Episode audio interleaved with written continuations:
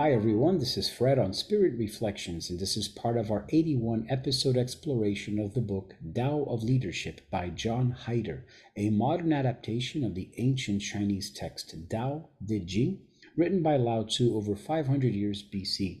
Today we're going to read chapter 42, followed by a short comment and meditation to help get your day off to a great start. And tell me what do you think about these teachings? Let me know in the comments below. And if you haven't yet, please like and subscribe to Spirit Reflections. It's free of charge and it really helps us a lot. And last but not least, if these meditations are helping you, or if you'd like to forward them to a friend who thinks they might benefit from these moments, please do send these out and share. So, chapter 42 is quite an intriguing one, and it's called the creative process. And it goes like this The principle is not a thing, call it zero.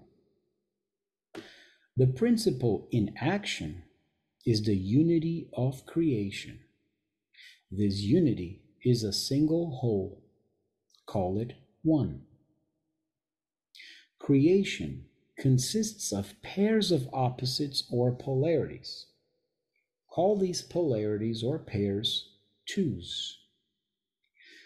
These polarities become creative when they interact. Their interaction is the third element. Call it three. For example, a man and a woman are two. Their interaction or intercourse, the third element, makes babies. That is creative. That is how all creativity occurs. The wise leader knows about pairs of opposites and their interactions. The leader knows how to be creative. In order to lead, the leader learns how to follow. In order to prosper, the leader learns to live simply. In both cases, it is the interaction that is creative. Leading without following is sterile. Trying to become rich by accumulating more and more is a full time career and not free at all. Being one sided always produces unexpected and paradoxical results. Being well defended will not protect you, it will diminish your life and eventually kill you. Exceptions to these examples of traditional wisdom are very hard to find.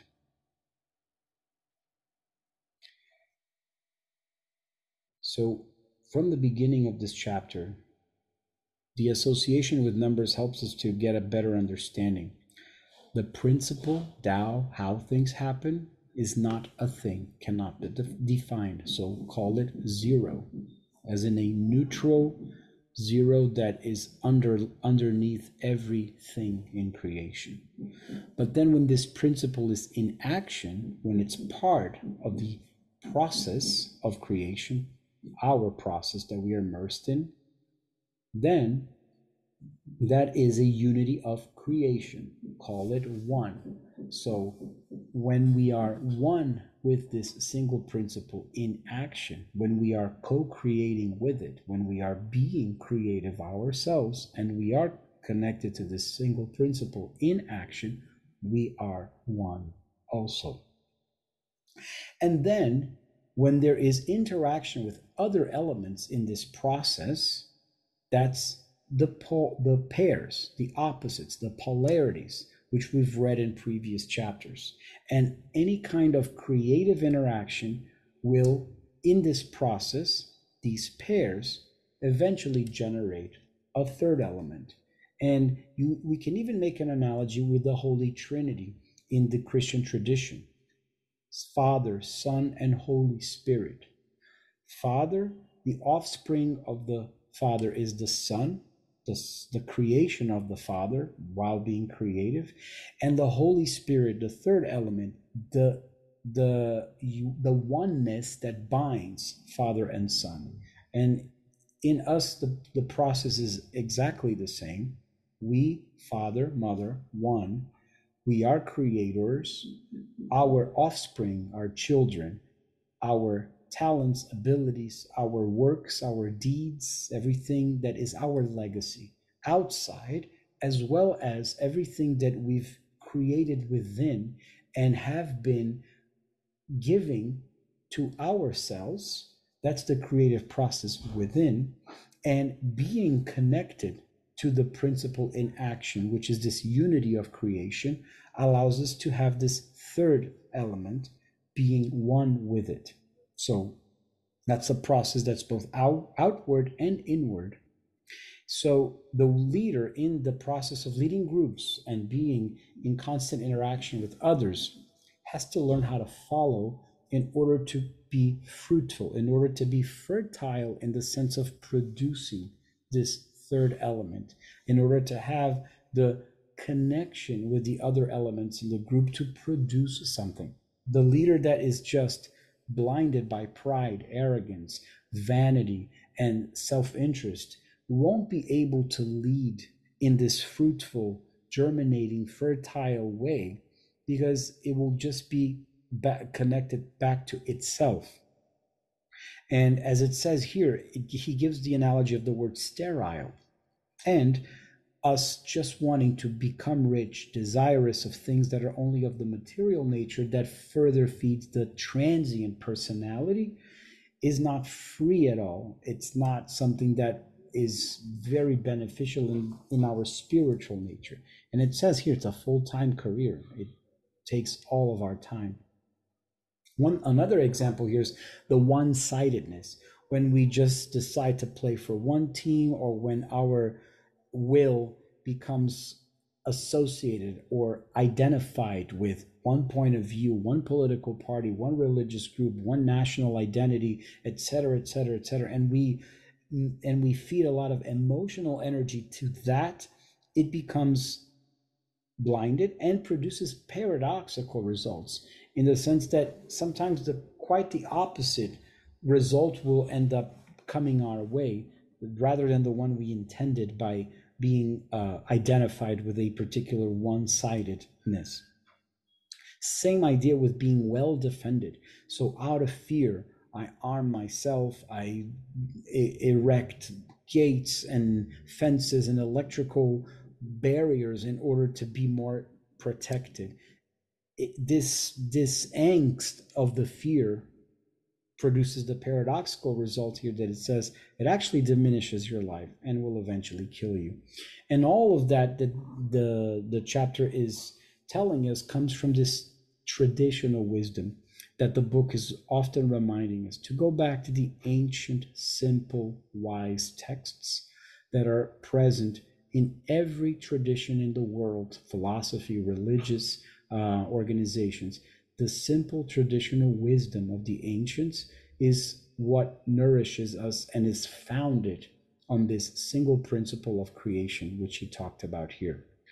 So, with that, we'll go to our meditation, and I invite you to take a step back, sit comfortably in a chair, or lie down if you prefer.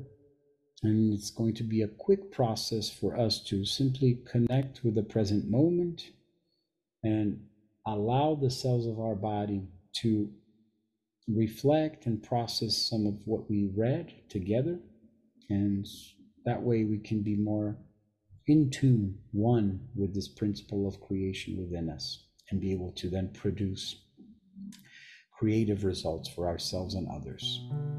So, invite you to empty ourselves out, relying on the gentleness of the breathing.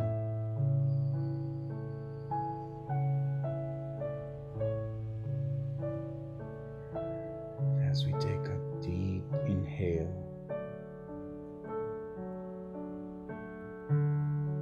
we bring this awareness of learning how to follow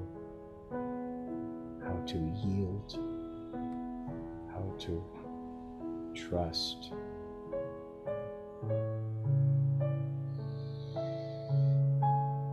And as we breathe out, as we exhale completely, we release the baggage, the charges that we no longer need no longer serve us. Those fears, insecurities, anxieties, doubts, regrets, resentments.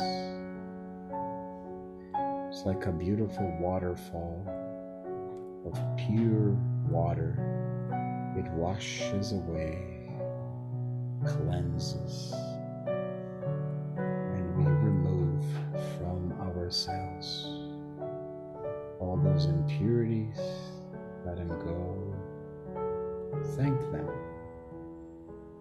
lessons they taught us, and we release them. And as we inhale, slow, deep breath, we connect with the single principle of how things happen within us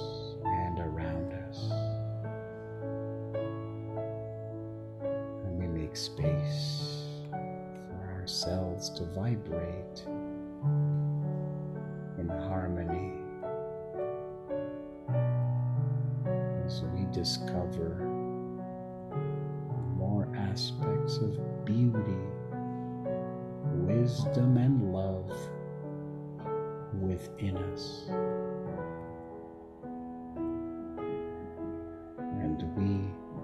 Consciously interact with others in a humble, cooperative way in order to offer these gifts that we discover within to the world in service for our own betterment and the betterment of others and our environment.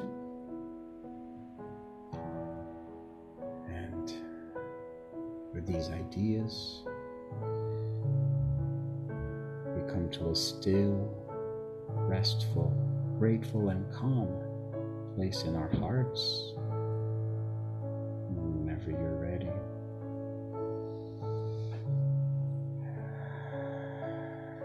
After these moments of stillness and relaxation, feel free to open your eyes, stretch,